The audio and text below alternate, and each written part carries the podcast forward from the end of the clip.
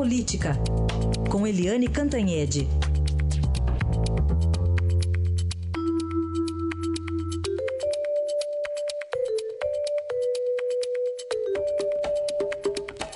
As contas públicas no rombo e no judiciário tem juiz com festa de arromba. É quase isso, né, Eliane? Bom dia. Bom dia, Raíssen. Bom dia, ouvintes. Pois é, né? Ontem a gente viu o rombo das contas públicas, né? Batendo recorde aí dos últimos 21 anos. Né, o, o governo não está conseguindo tapar o rombo deixado pela Dilma. As perspectivas são péssimas né, na área fiscal mas do outro lado a gente vê também os abusos, né? os é, interesses. A gente já falou aqui na nossa Rádio Eldorado do juiz de Mato Grosso que num único mês recebeu mais de 500 mil reais é um juiz de 40 e poucos anos, quer dizer, é um escândalo. Em São Paulo, num único mês, em janeiro desse ano, 125 dos desembargadores, juízes e juízes substitutos receberam 131 milhões e 500 mil reais. Peraí, né? 57 desses desembargadores, ou seja, ou seja, cerca de metade, receberam mais do que o teto de R$ 33.700, que é o salário de ministro do Supremo. E 26 deles, mais de 70 mil reais líquidos.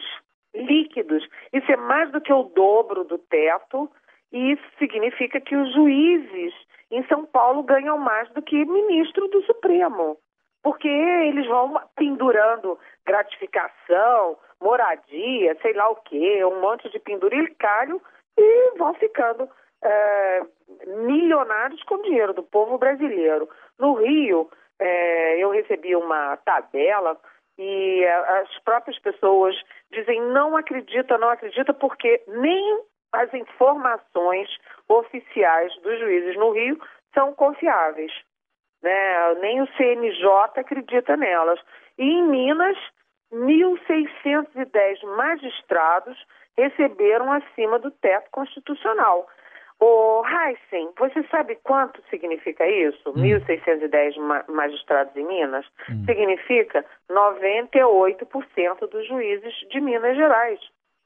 98%, quase 100%, né? E eles receberam acima do teto, que é da lei, ou seja, os juízes são pagos pelo povo brasileiro para proteger a lei, garantir a, o cumprimento da lei. E eles vão e descumprem a própria lei, quer dizer, quatro dos juízes de Minas receberam mais de 100 mil reais. Quer dizer, se isso acontece em Minas, São Paulo, Rio, estados com muita visibilidade, com uma imprensa muito ativa, muito vigilante, imagina o que, que ocorre nos estados menores, mais longínquos, onde os poderosos fazem o que bem entendem. Né? Agora mesmo, ontem, né, ou segunda-feira, o ministro Gilmar Mendes do Supremo cancelou né, um, um absurdo. É, os juízes e desembargadores do Acre recebiam 40% de adicional por terem nível superior. Quer dizer, só faltava juiz não tem nível superior. É. Eles estão ganhando um adicional pelo óbvio. Né? E aí é, o Gilmar Mendes definiu a devolução dos valores com juros e correção monetária. E se a gente for vendo os outros estados, vai pipocar toda hora juiz ganhando acima do teto. E isso é um escândalo. Um escândalo, Heisen. Muito bem. Você falou do Rio, hoje vão, vão votar lá na Assembleia a redução do salário do governador, do vice. Vamos ver, né, se dessa é, vez... É, pelo menos é, isso, Pelo né? menos isso. Mas a, nas câmaras municipais a coisa não está muito distante disso que você está relatando não, né, Helene? Pois é. A Confederação das Associações Comerciais e Empresariais do Brasil tem uma sigla CACB, é, com apoio do SEBRAE e supervisão do Tesouro Nacional eles fizeram um levantamento dos gastos nas câmaras de vereadores do país. Olha só, primeiro, dos 5.569 é, municípios do país, só 3.761 apresentaram, prestaram contas ao Tesouro. Ou seja, os outros que não prestaram estão é, descumprindo a lei de responsabilidade fiscal. Eles são obrigados a prestar e não prestaram. Mas esses 3.761 consumiram em 2016 11 bilhões e meio de reais. 11 bilhões. E nas 21 de 27 capitais consumiram praticamente perto de 3 bilhões de reais em 2016. Né? Para você ter uma ideia do, dos abusos, 707 municípios gastaram mais com as suas câmaras de vereadores do que eles recebem de receita. Vamos dizer o seguinte: é, a receita própria do município é 100 e eles gastam 120 para manter sua Câmara é, Legislativa. 218 deles gastaram mais de 80% das receitas próprias com as suas câmaras.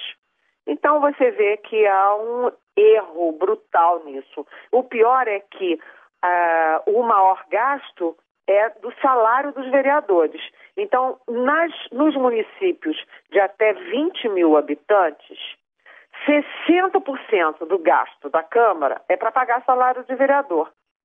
Para você comparar, nos municípios maiores, acima de 200 mil, o gasto é 21%.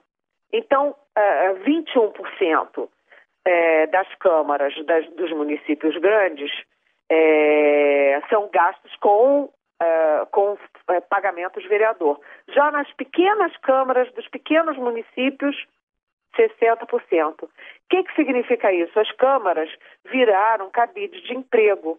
O vereador vai lá, se elege, ganha um pregão, aí ele vota um aumento do salário dele, ele emprega aparentados, amigos, os namorados e namoradas, né? E ainda fazem o prefeito de refém.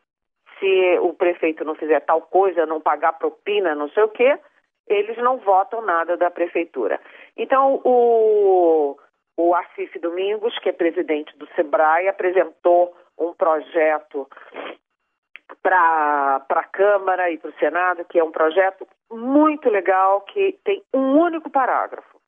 Hoje, o, o, o gasto com as câmaras, por lei, tem que ser um, uma percentagem, um teto, né, que junta a receita própria e a transferência constitucional da União para os municípios. Ele simplesmente tira essa, essa parte da transferência constitucional e diz o seguinte: o teto de gastos das câmaras é exclusivamente das receitas próprias. Município que não tem receita própria não tem câmara, acabou, não paga. E aí é, o voluntariado. Em muitos países os, os vereadores são voluntários. O médico, o professor, o lixeiro ou o padeiro, eles são eleitos e uma vez por semana, um dia por semana, eles vão lá na Câmara, decidem, discutem, votam e ganham uma ajuda de custo.